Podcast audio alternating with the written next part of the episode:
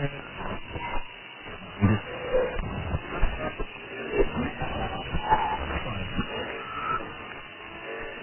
not listening to the BBC. It is not seven o'clock on Sunday.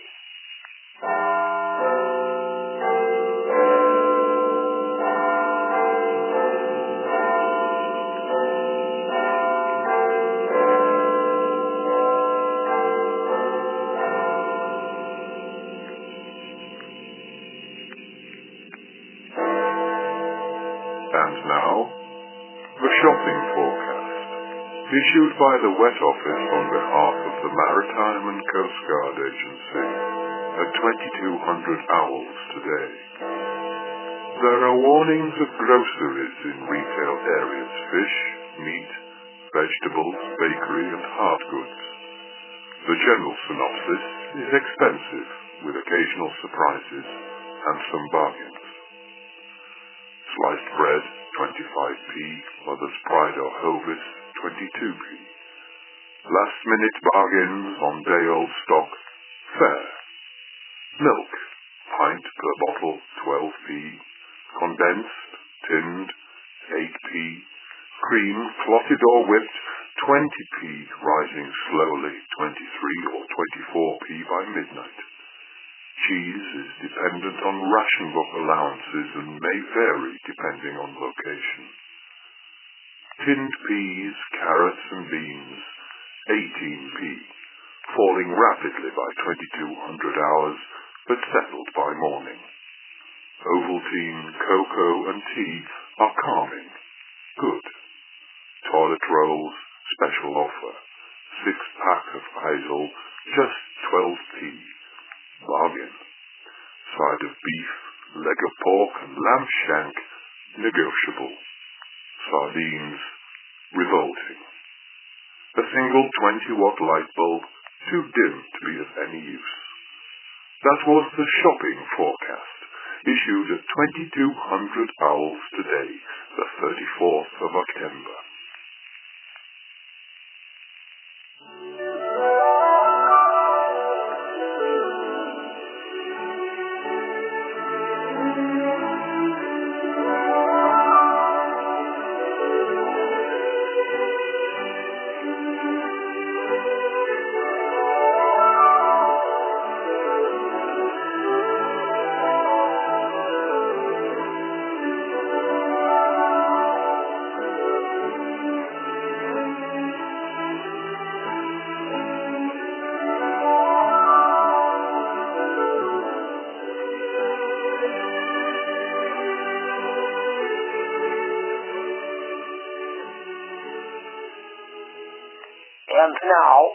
Time for Reginald Merriweather to bring you more adventures from his magic radio.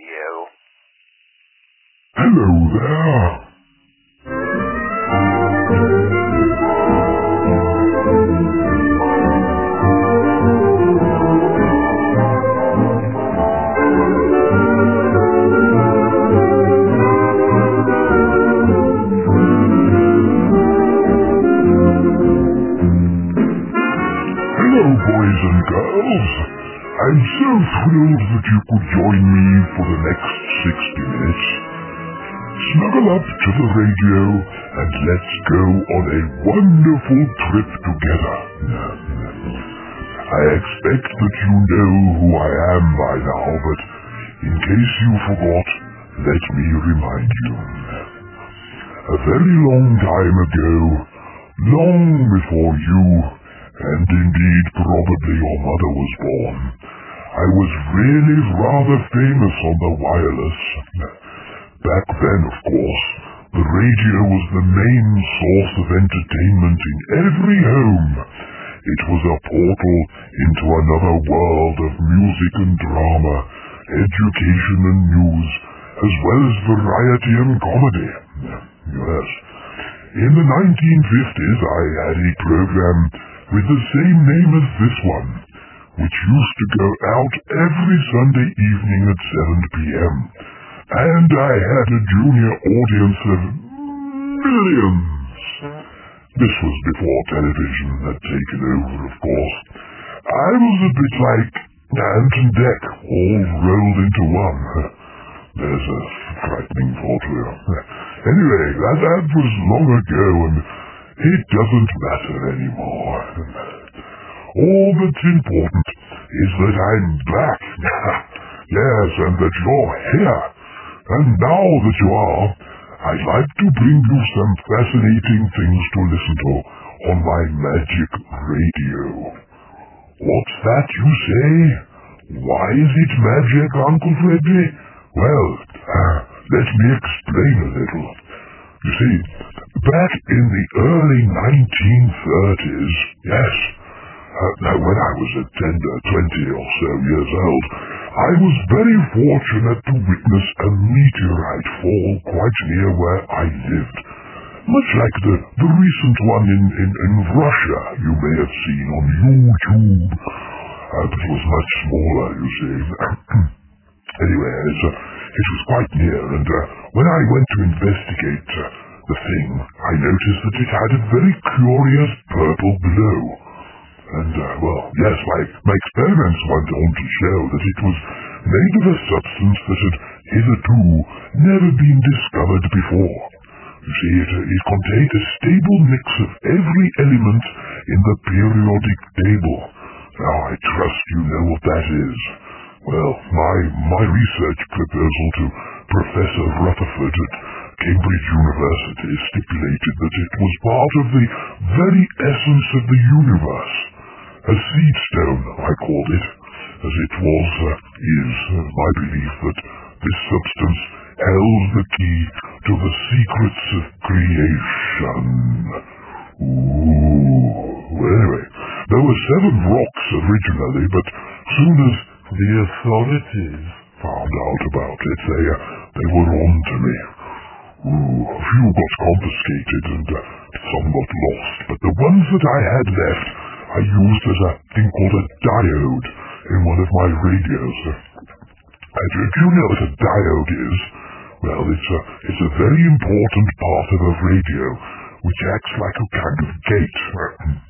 It, it, it only allows the frequency to move in one direction, which uh, causes um, and so on and so on. That's, that's another a, a story for another time, I think. But uh, suffice to say that I, I built a special invention which spins the stone around very, very quickly, causing a miniature gravity field and as such a rabbit hole. Uh, that's a bit like a wormhole, but much bigger and more useful. Where am I going with all this? Oh, yes. Uh, so the, the, the short and the long of it is that uh, my radio can tune into and open up the living past. That's very exciting, isn't it? And uh, because of that, I'm able to travel through time. But the best bit is that I don't have to go anywhere if I don't want to. I can do it all from the comfort of my big old leather armchair. Ah. And so can you. Now then, as I was saying, uh, I've been around for a very, very long time, and in a few weeks it will be my birthday. Happy birthday to me! I was born on the 14th of April, 1912. That's right, can you believe it? 101 years ago. What a telegram from the Queen last year. Of course, that date was famous for something else as well. Can you guess what? Well, if you don't know, keep listening, and I'll tell you at the end of the program. Now, you see, all my life, just about, well, of it, uh, I've worked for the BBC. And on the whole, um, they've been very good to me, apart from being sacked twice. that and the, the men from the ministry who constantly pursue me to find out about this seedstone incident. but anyway, at uh, one time I was described as being frightfully BBC, and I wasn't alone. No, there was a terribly satirical duo who regularly performed risque songs all through the 1920s, 30s and 40s. And by the time that they were on radio in the 1950s, they used to introduce themselves by saying, We used to be very famous in music hall a long time ago. Which all sounds very familiar, doesn't it? Anyway, shall I fire up the old magic radio and see if we can find a performance of these chaps? The Western Brothers, they were called, and uh, they used to do this one particular song which, even for 1935, was terribly inciting and caused all kinds of raised eyebrows and stifled snickers. Here we go then. Uh, I'll just calibrate this bit here. Uh, tune the local oscillator just a little more then. Uh, if I twiddle my knob here, we'll both be sucked off into the past. Uh, there, that's it. Uh, that's the one. Uh, here we go. Through the monocle-shaped speaker. Hello, Hound. Did you hear the story of the two blokes who hadn't met for an awful long time? They were both at Sandhurst together. And when they did eventually meet, one of them by this time was in the Guards. He had one of those short Christmas starches that they have in the Guards. And he said to his uh, friend, where have you been all my life? And things like that, that they say in the Guards. And the other bloke said, well, as a matter of fact, I sort of trickled into the Manchester. The guardsman said, what a pity, because all the best people are in the Guards, of course. Also, it's so sharp and precise for that. I mean, when the sergeant major says eyes right, all the eyes go around with a click, just like one man, you know, the way we have in the Guards. And then when the sergeant major says quick march, they all go scrunch, scrunch, scrunch, scrunch, just like one man again. But a pity you went so far north. And the Manchester man says, well, as a matter of fact, you know, it's something like that with us, because when the sergeant major eyes right, all the eyes go around with a click, just like one man, rather like they do with you, really. And when the sergeant major says quick march, they go scrunch, scrunch, scrunch, scrunch, tinkle, tinkle, tinkle, tinkle. So the guardsman said, tinkle, tinkle, tinkle, tinkle. What's that for then? So the Manchester man said, well, it's meant to say, those round medals. now a song all about the very best people at Broadcasting House. It's called uh, We're Frightfully BBC. We are perfectly pucker. We represent town. Sent up to Magdalen and later sent down. Fellows are standing with people with crests. We've just had our colours tattooed on our chests. Rhubarb, tomato, and rhubarb. We are really too utterly utter. As bored as two blighters could be. We always step over the gutter and carry a racket or sheet. We hear J.H. Thomas. We like the old horse. Oh, but call him J. Thomas with pangs of remorse. Cause we know that the H is silent, of course. We are frightfully BBC. Oh, James, don't spare the H's. We are really too Park Lane and Poona, too fond of our Swinton on sea. So We never sing like it's a crooner, whatever a crooner might be. We dote on the sunshine, we love every shower. We are mad on the bee that's improving the hour. But we still think a pansy's a kind of a flower. We are frightfully BBC. There are fairies at the bottom of our garden. Connected with county and landed estate. We never cross cutlery over our plate. We crawl to the city, perhaps mincing lane, then potter to luncheon and crawl home again. It's all so tired making. We are really too rugger and socker, too manfully quick off the tee. We pile all our togs in a locker. Our sweaters have quite a low Z. We know the announcers and Greenwich Pacific, all of them. We simply adore the gale warnings to ships. We never shake vinegar over our chips. We are frightfully BBC. Hardly the place for that. Broadcasting house we admire more and more. We are terribly keen on the well-polished floor. And even the statue that's over the door. We are frightfully BBC. Course, still think it's upside down. We do lots of hunting when business allows. Yes, Good judges of hoggets and shearlings and cows.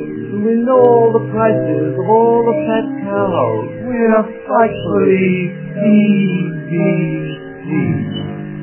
Happy landing. Oh, oh, Eccles. There you go then. That was Kenneth and George Western, known as the Western Brothers, but uh, they were in fact actually second cousins. And they began performing their act of two chaps and a piano back in 1925. Their songs lampooned the old school tie brigade, and they had a catchphrase which went, Play the game, you cads, play the game. What a pair of cheeky chappies they were. They always used to appear in full dinner suits and wearing a monocle apiece.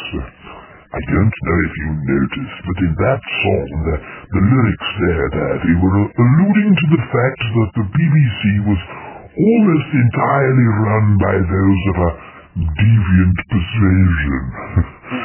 you see, the uh, suspicions have always been there, long before the recent events about which various super injunctions prohibit me from speaking any further.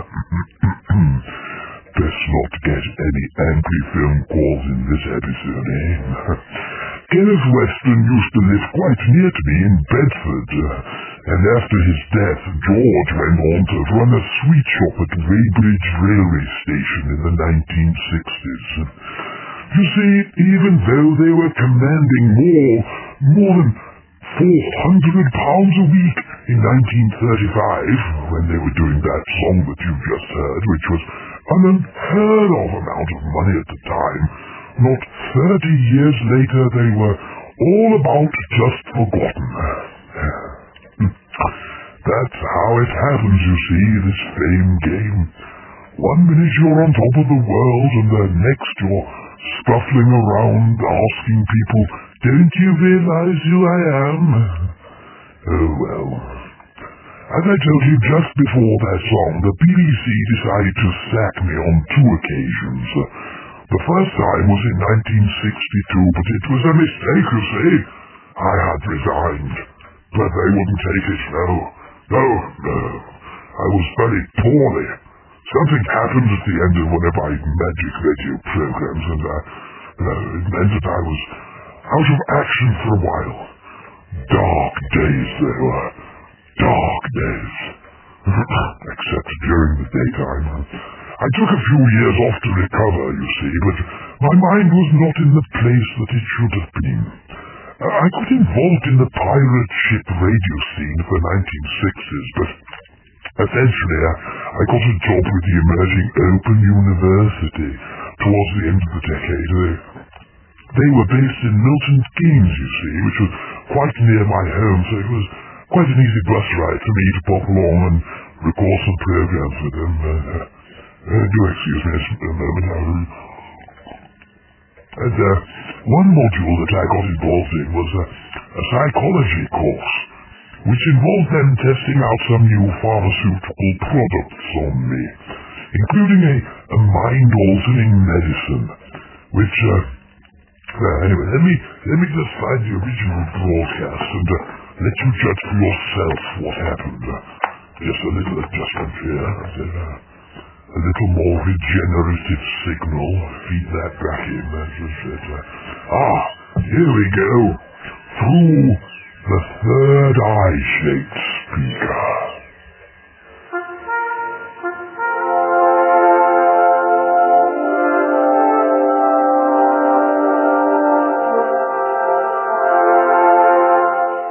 This is the Lounge Chair University. Good morning. And now Section 5 of Module 9 in a three-part semester of the five units comprising 10 modules of six sections. Part 3 can be heard at 3.30 a.m. this morning with Section 2 straight after. But now we conclude Part 5 of Unit 1 with a repeat of the first episode, How the Mind Works.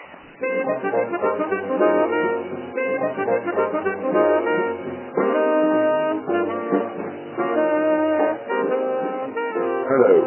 Today on How the Mind Works, we look at the groundbreaking work being done in Yorkshire at the Institute of Brain Studies in Harrogate. A qualified subject was administered 12 milligrams of a new synthesized chemical known as lysergic acid diethylamide-25. This revolutionary new pharmaceutical development will upset the modernized traditional psychology and the mental health treatment of patients. The following dialogue is part of the actual field test. So tell me, Dennis, what do you see? Well, I see lots of things. I see you, I see me, watching, just looking, as if I've always been looking, but before then I was looking also. But you see, um, ah, but you see I was looking then as well. Can you tell me who you are? Who am I? Good heavens, that's the big one, isn't it? My word. Who am I? Who are we? It's the first thing and the last thing that we ever ask, isn't it? I would have to say that in my heart of hearts that I am what I am. Which I think was what? Oh, what was his name? Popeye used to say, yes, good old Popeye. What am I on about? so it's most peculiar. As you have seen, the subject was becoming more and more confused. And as he became more confused, he became increasingly more confused, causing more confusion. So for now, from how the mind works, it's goodbye.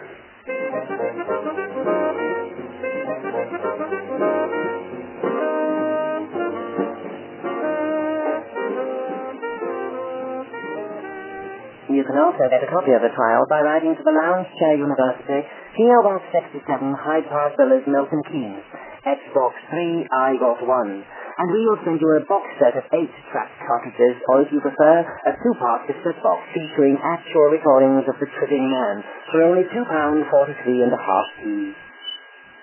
Ooh, I say, this is this is rather queer. Oh no! This has gone terribly wrong. What is it, Dennis? What's troubling you? It's myself. I, I'm in the future. I mean, uh, I'm, I'm back in the past. Are you really? And how does that feel? Well, it feels fabulous. If it's true, I, I seem to be in my own house. Hello, cat. What's your name then? Hmm? That's Mr. Tibbs. Listen, Reg, something's really not quite right here. You have to help me. What's that you say, Dennis? Oh, do shut up a moment. well, oh, if I'm not mistaken, that's the magic radio. And it would seem that I achieved what I said I'd do. Please, Reg, don't leave me here. Don't go. I always said that if I perfected time travel, then I'd come back to visit myself. But I never expected it to happen like this. Please, Reggie, you have to help me. There's nothing to worry about. We're here to help you. Will you please be quiet for a moment? I'm talking. I'm talking to myself. Just looking at the nearometer on my radio here, I see it's 2013. Can that be right? If it's true, that means that I'm 44 years in the future and back home again. Oh dear, oh dear. That also means that I'm still 57. At this rate, I can live forever. Now that I've mastered the technique, I, I can keep bouncing myself back and forth. Forever. But Reggie, that, that means that you will have to leave me here, and that will cause all kinds of very silly consequences. There's nothing to worry about, Dennis. You're in safe hands here. Look, I told you twice, pipe down, and stop calling me Dennis. Nurse, I think we need to administer the antidote now. Oh, oh no, I'm going to have a bit of fun now. This is great. I wonder what else I can find on my tuning scale. Let me have a twiddle and see if I can find an even younger version of myself. That would be most fun. Quickly, Doctor, pass me that rucksack over there. I, I need to activate my field back and stop myself from what I'm about to do. It's imperative that I make contact before it's too late. Well, this sounds rather good. I wonder if I was there.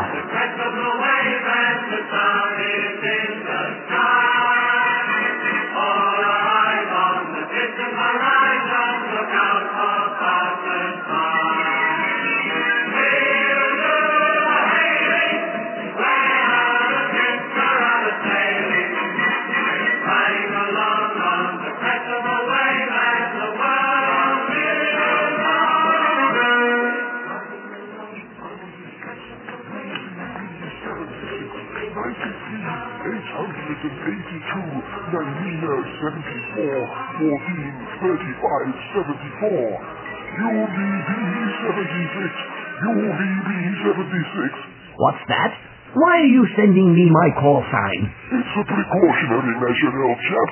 You're in great danger if you don't allow me to do this. Wait a moment. How are you able to take control of the radio like that? You forget that I'm much wiser than you are, than I am, Why should I listen to anything you have to say, old man? Because I know much better than you, and I know what happens next.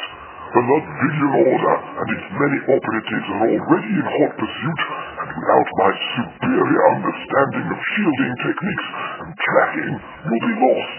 The future would be a very grim place with you in charge, in your condition. Wait a moment. This has happened before, hasn't it? It's all coming back to me now. First in 1936. Yes, I remember. You did this before. You sent me back again then as well. Yes, well, that time it was to save my life, your life, our life. Look, you're, you're just not ready yet. I still have some refinements to do to the regeneration circuit. You just sit tight and don't worry about anything. When I turn this switch, oh, all you think of is that this has been a bad dream, an illusion. That's not fair. That's just simply not fair. What's not fair, Dennis? I'm not really sure. I think I'm from the future. That's most interesting.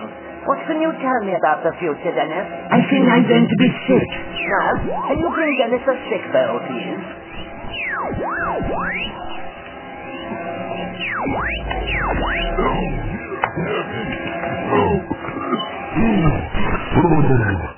What can I say? That was a, a close shave, wasn't it?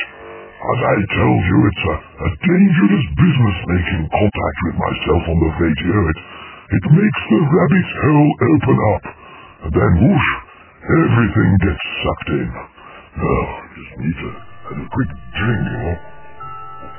Hmm.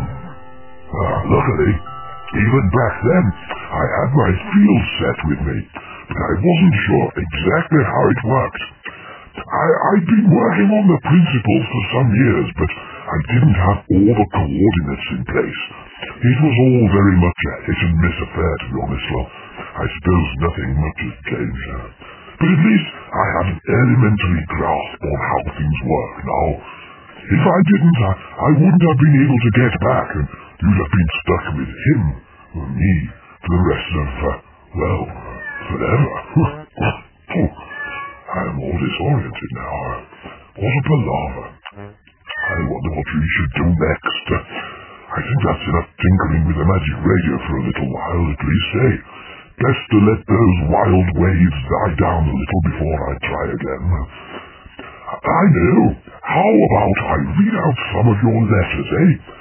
That might be a much safer thing to do. Take it away, Fats.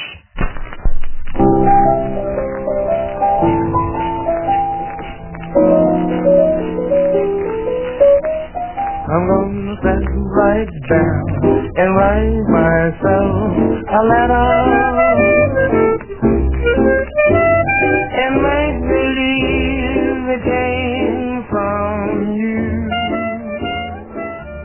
Well, as I say, it's that part of the program where I like to read out some of your letters, postcards, and emails.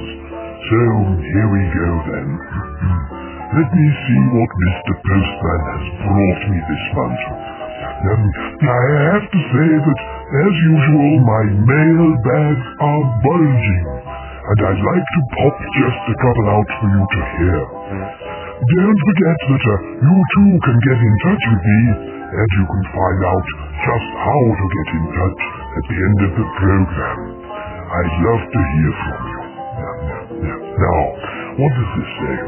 Ah, a postcard from Australia. Ooh, look at that. It's got some kangaroos on it. I'm not sure what they're up to though. There's about four of them all huddled together. Curious. Most curious indeed. Now, what does it say? Dear Uncle Reggie, I think your radio program is bonza. Oh, I say. Your little stories make me laugh louder than the dingo on tape. But, and don't take this the wrong way, mate. You are clearly as mad as a hatter, but I love you for it. Well, really? Not sure if that's a compliment or not. What does it say next? If your magic radio show is Ripper, and I look forward to each new episode with joy. She's my friend, and we always listen together. All yours, Wendy Waters. Wendy Waters? What a peculiar name that is. Rather sounds like a place. Well, thank you anyway, Wendy, for your message and uh, lovely if rather disturbing card. I shall pin that on my kitchen notice board. It'll give Mrs. Jiggly something to talk about. She's my housekeeper, don't you know? right, well, what's next? Ah, this is unusual. It appears to be the front of a cornflakes packet with a, a letter scrawled on the back in red crayon. Yeah, well, takes all kinds, I suppose. What does this say? Hang on a. I need my special spectacles to, to make this one out. Now then, it says, uh, Dear Sir Reginald Merriweather. Ooh, I like this one already. Bit above my station, but uh, hey-ho. I write to you with no expectations that you will even look at my ass. What does that say? Ignation. Assignation. A celebrity such as yours must be inundated with requests every day. Inundated with requests every day. But I truly hope, sir, that you will see my title, title, title as a respectful inquiry regarding certain matters. Sorry, no, mass matters, with which you alone are constipated. Other words, full of knowledge. I say, this is rather odd, isn't it? Wonder where this is going. now, the first, it says, being my husband's cock. What's that? The rel.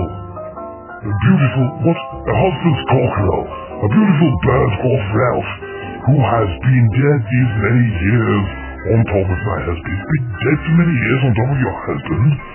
There. My husband George.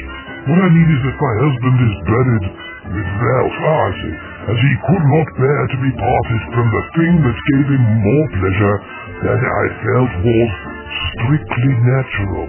I do not wish to imply that George spoiled Ralph, although at times he fondled him more than was absolutely necessary. Every night George sat Ralph on his knee and stroked him while he listened to your radio show. He loved it. Ralph loved it too. Actually, we all loved your show, but in the end, I prefer to enjoy you alone in my bedroom. Oh, yeah. the sight of George playing with his cockerel just got too much. I admit now that I was jealous. I think Freud calls it cockerel envy, or something along those lines. I admit it, I wanted one of my own to play with. Anyway, the long and short of it is, I had my own radio, and you gave me more satisfaction in bed than George ever did. and uh, frankly, I'd rather like to have it again, but I need my radio. And I want Ralph. Oh, you know, I'm struggling to keep up here, but I'll carry on. I want to know what happens next, don't you? She continues.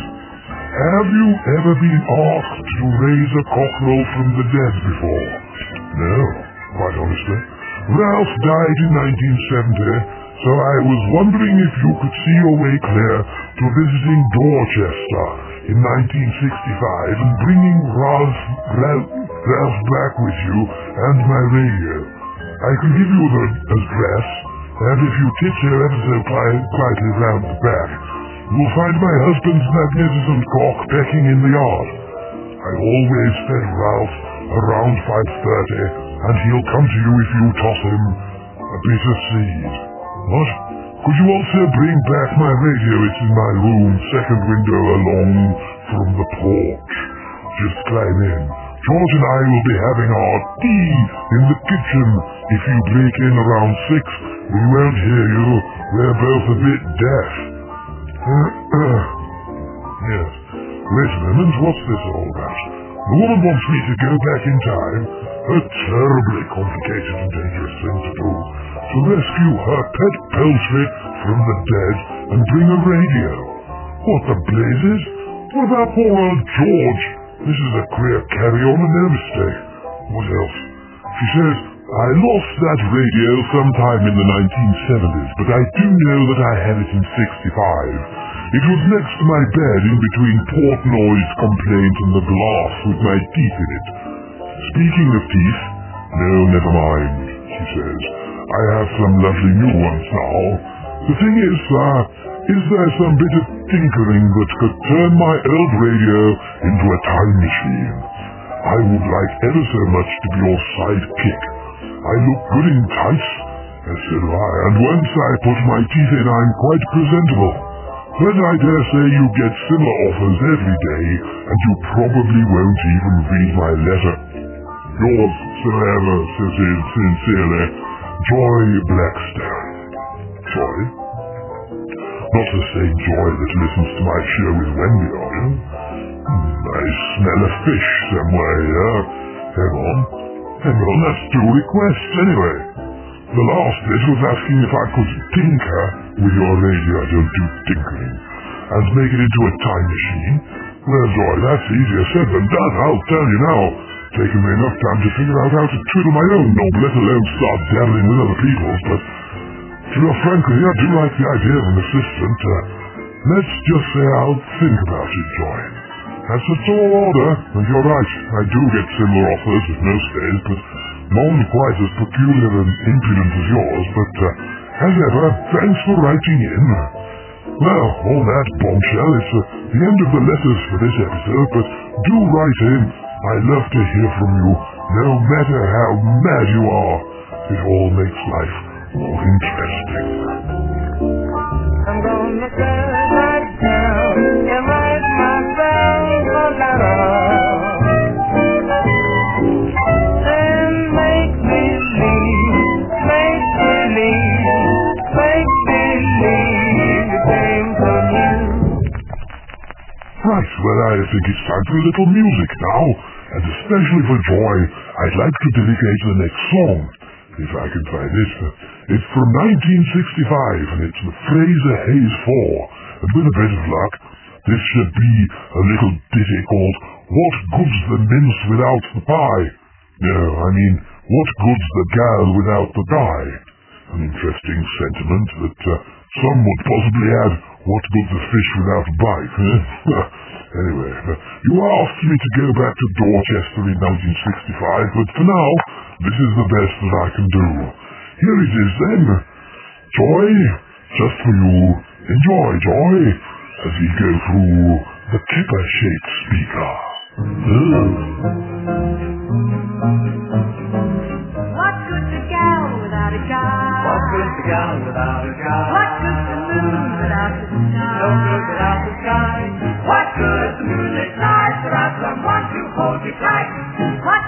good's without a guy? What good's a face without a Throw all your smile? cares away. A frown and tedious as to Let's live why. miles a day. What good's a telephone without someone to call your own? What gal without a guy? Who wants to live alone and like it? You need a man around to build up your morale. Light a match, you've gotta strike it. When you're alive and you're young, a big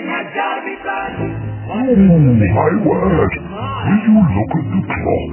It's nearly time for me to go, and for you to waddle off up the stairs to Bedlington. So, before I disappear, I'd like to finish you off with a little story from my big old storybook. Would you like that? You see, I've been writing stories in my journals for as long as I can remember, and I like to call them my fireside fantasies. Let's see if I can find you something to fall asleep to. Ah, here we go. This is a story which is entitled Dinner for One, or, as a subtitle, The Mad Mortician of Brindle Street. Joshua looked on in horror as Hickson skillfully removed huge slabs of meat from the body lying on the table before him. This, he said, is the best bit, holding up a darkened orb that resembled a heart. It was the first time that Joshua had seen his employer behave this way, but then it was also his first experience of being an apprentice. And being the only funeral directors for many miles meant that Brass and Barton encountered a steady turnover of customers in that borough. Thomas Barton had died a few years earlier, and Brass had sought an apprentice to train up to assist him with the work needed to prepare the deceased for interment. It wasn't a particularly pleasant job, and he had struggled to tempt anyone in spite of the handsome salary that he had been offering. But Joshua was young, built like an ox, and quite poor. London was buoyant following the coronation of George V earlier that year, but work was still scarce. He was fortunate in that the job included a small room at the top of the house where he could live. In the beginning, he had been assigned to lesser duties such as tending the horses and dressing the departed's faces for those who wished to offer their last respects. But after some time, Hickson believed that he was ready to learn the process of presenting the cadavers in the gruesome and professional task that until now only he was proficient.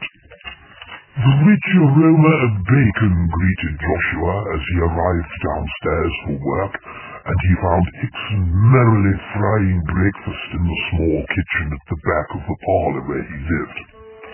Breakfast, lad?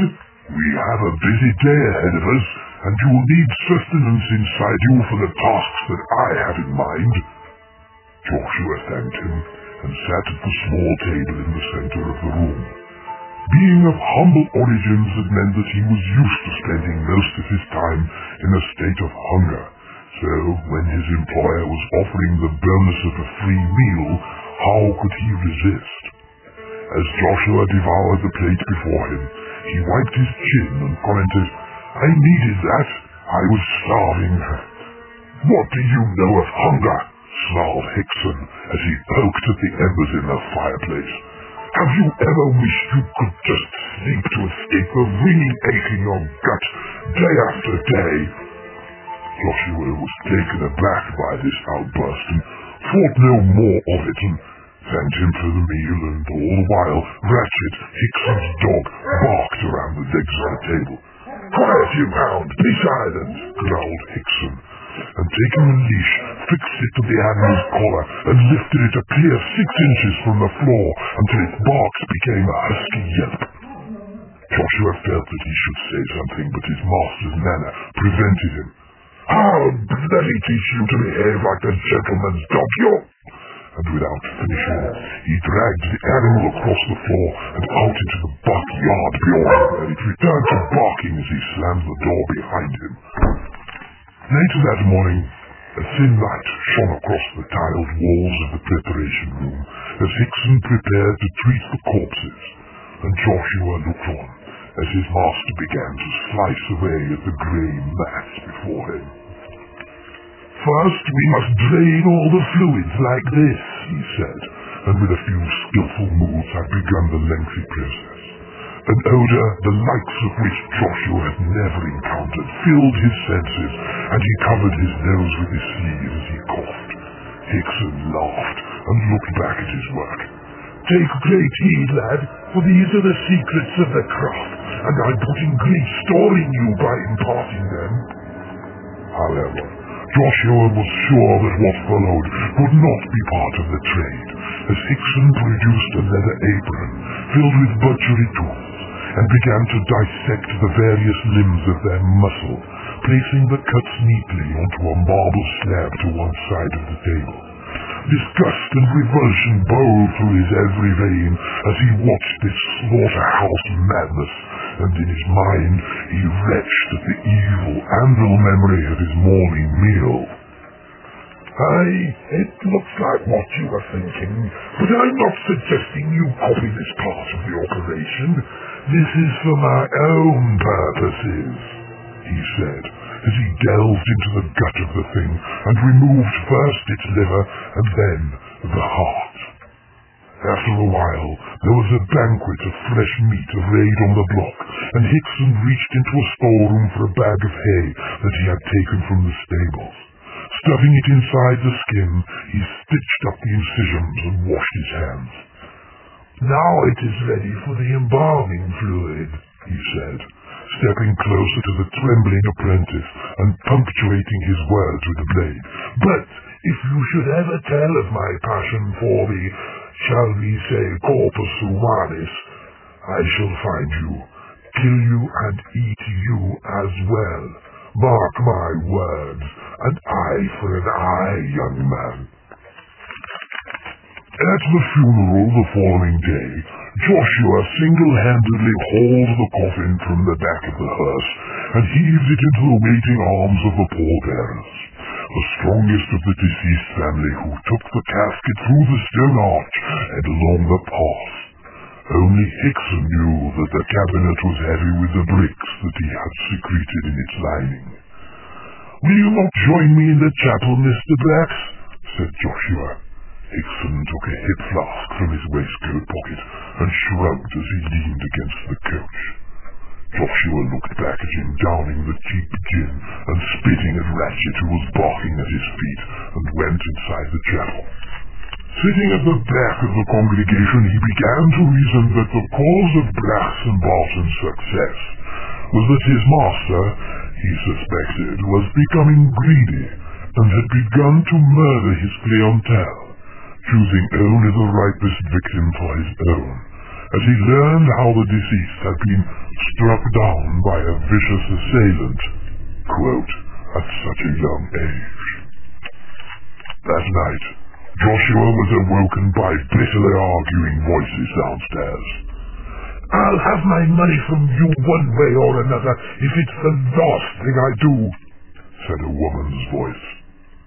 After what you did to me, Gwendolen, I can scarcely believe your impudence in the matter. You owe me alimony stretching back for months now.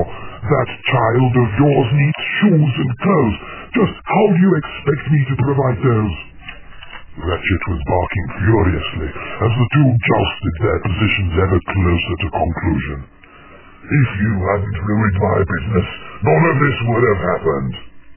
We all know about what happened to Thomas, and I'm sure that there are others who would be very keen to learn about your business if I had the inclination to tell them. See that you have that money for me by Friday week, she said, and Joshua heard the sound of the front door as she disappeared into the night. For a long while afterwards, Hickson could be heard clattering about in the kitchen, along with Ratchet's incessant barking, which eventually came to a husky halt. The incident had troubled Joshua greatly, and in the days that followed, the seeds of curiosity took hold, and his resentment began to grow like vine, encircling every corner of his thoughts. As the two of them rode back from a funeral a week later, he felt compelled to confront a question that had been foremost in his mind. What happened to Barton? Hickson thrashed the rage, snarling, Don't ever let me hear you utter the name of that scoundrel in my presence. Joshua steadied himself as the horses recoiled from the chastisement. Why? bellowed Hicksley to the wind. Why? Because he stole my wife whilst she was still heavy with my child, and I will not speak of it again. The following afternoon, Joshua was surprised to receive a visit from Gwendolen, who arrived without announcement when Hickson was out, having gone up to London on business. I'm afraid the master is not in, ma'am. I know, she said. It is you that I wish to speak with. Joshua showed her into the sitting room and sat facing her. I suspect that you know of Hickson's practices, but before you deny it, let me say that I am well aware of the extent of what happens between these walls. Joshua was stunned, but she continued, I have been extracting money from him for my silence, but now I want more, and I'm prepared to pay you handsomely if you can assist me in disposing of him so that I may inherit his fortune. Gwendolen's empowering words echoed through the haunted corridors of Joshua's mind from that moment forward, and as he went about his daily work the next day, he became resolute in that allegiance that her conspiracy had offered him. He didn't join Hickson for breakfast that morning or any other that followed, as he had already begun to cook his own wicked recipe. Having access to the bodies now provided him with the perfect opportunity to inject them with the embalming fluid before Hickson's intervention, and this he did with furious intent. Each day he watched him devour the poisoned snake, and he recalled Gwendolen's carefully detailed instructions. His death would never be detected, as it would be seen as a hazard of the job following his demise, she had told him. It seemed the perfect murder. In the weeks that followed, Joshua saw his master descend from being an imposing and incumbent force within the household to being a frail and pathetic shadow, and how he relished every passing signifier until the day that he finally died without struggle as he slept.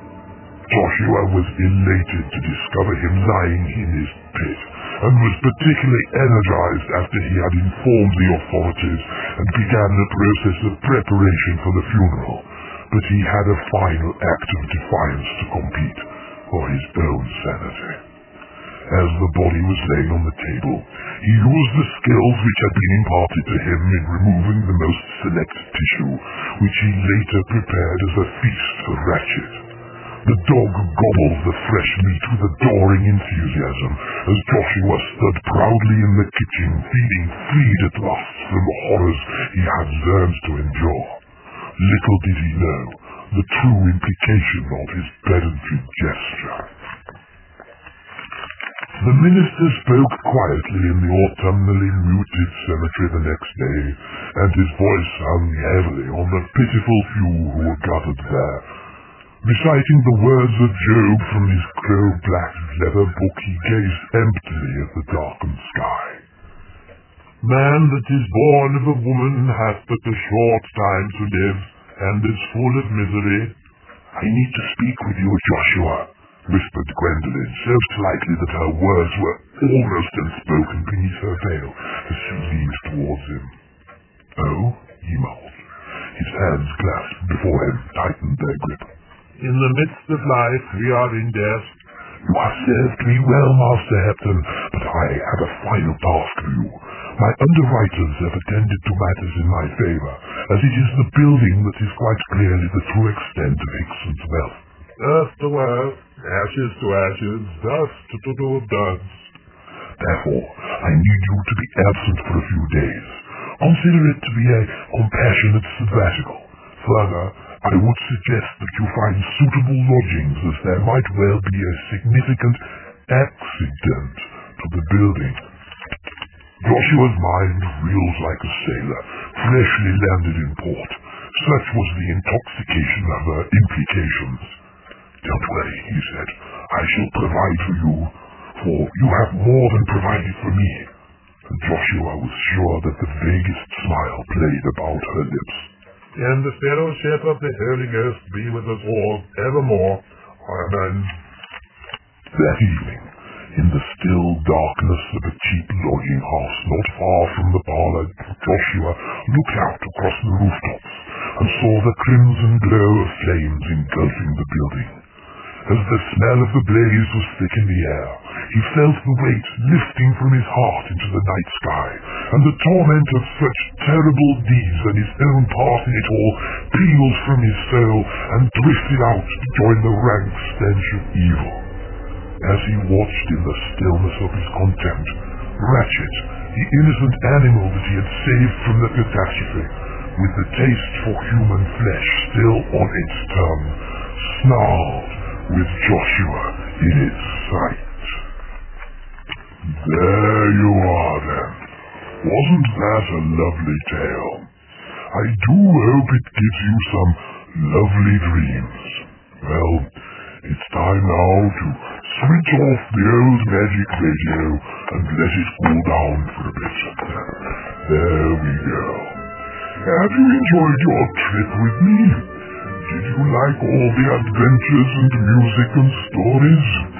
Would you like to take a trip with me again next time? You would? Oh, that's wonderful. Well, that happy yawn brings the cows home for milking, the teapot to the table, and an end to the program. But there'll be more next time. You can bank on it. And I look forward to spending time with you again.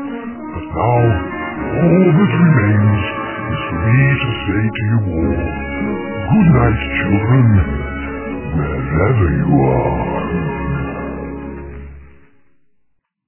Uncle Reggie's Magic Radio is a Cornish pastiche production. It was written and produced by J. Bramwell Slater, who is a member of the Royal Shakespeare Book Club. Acknowledgements and credits go to the generous community at freesound.org.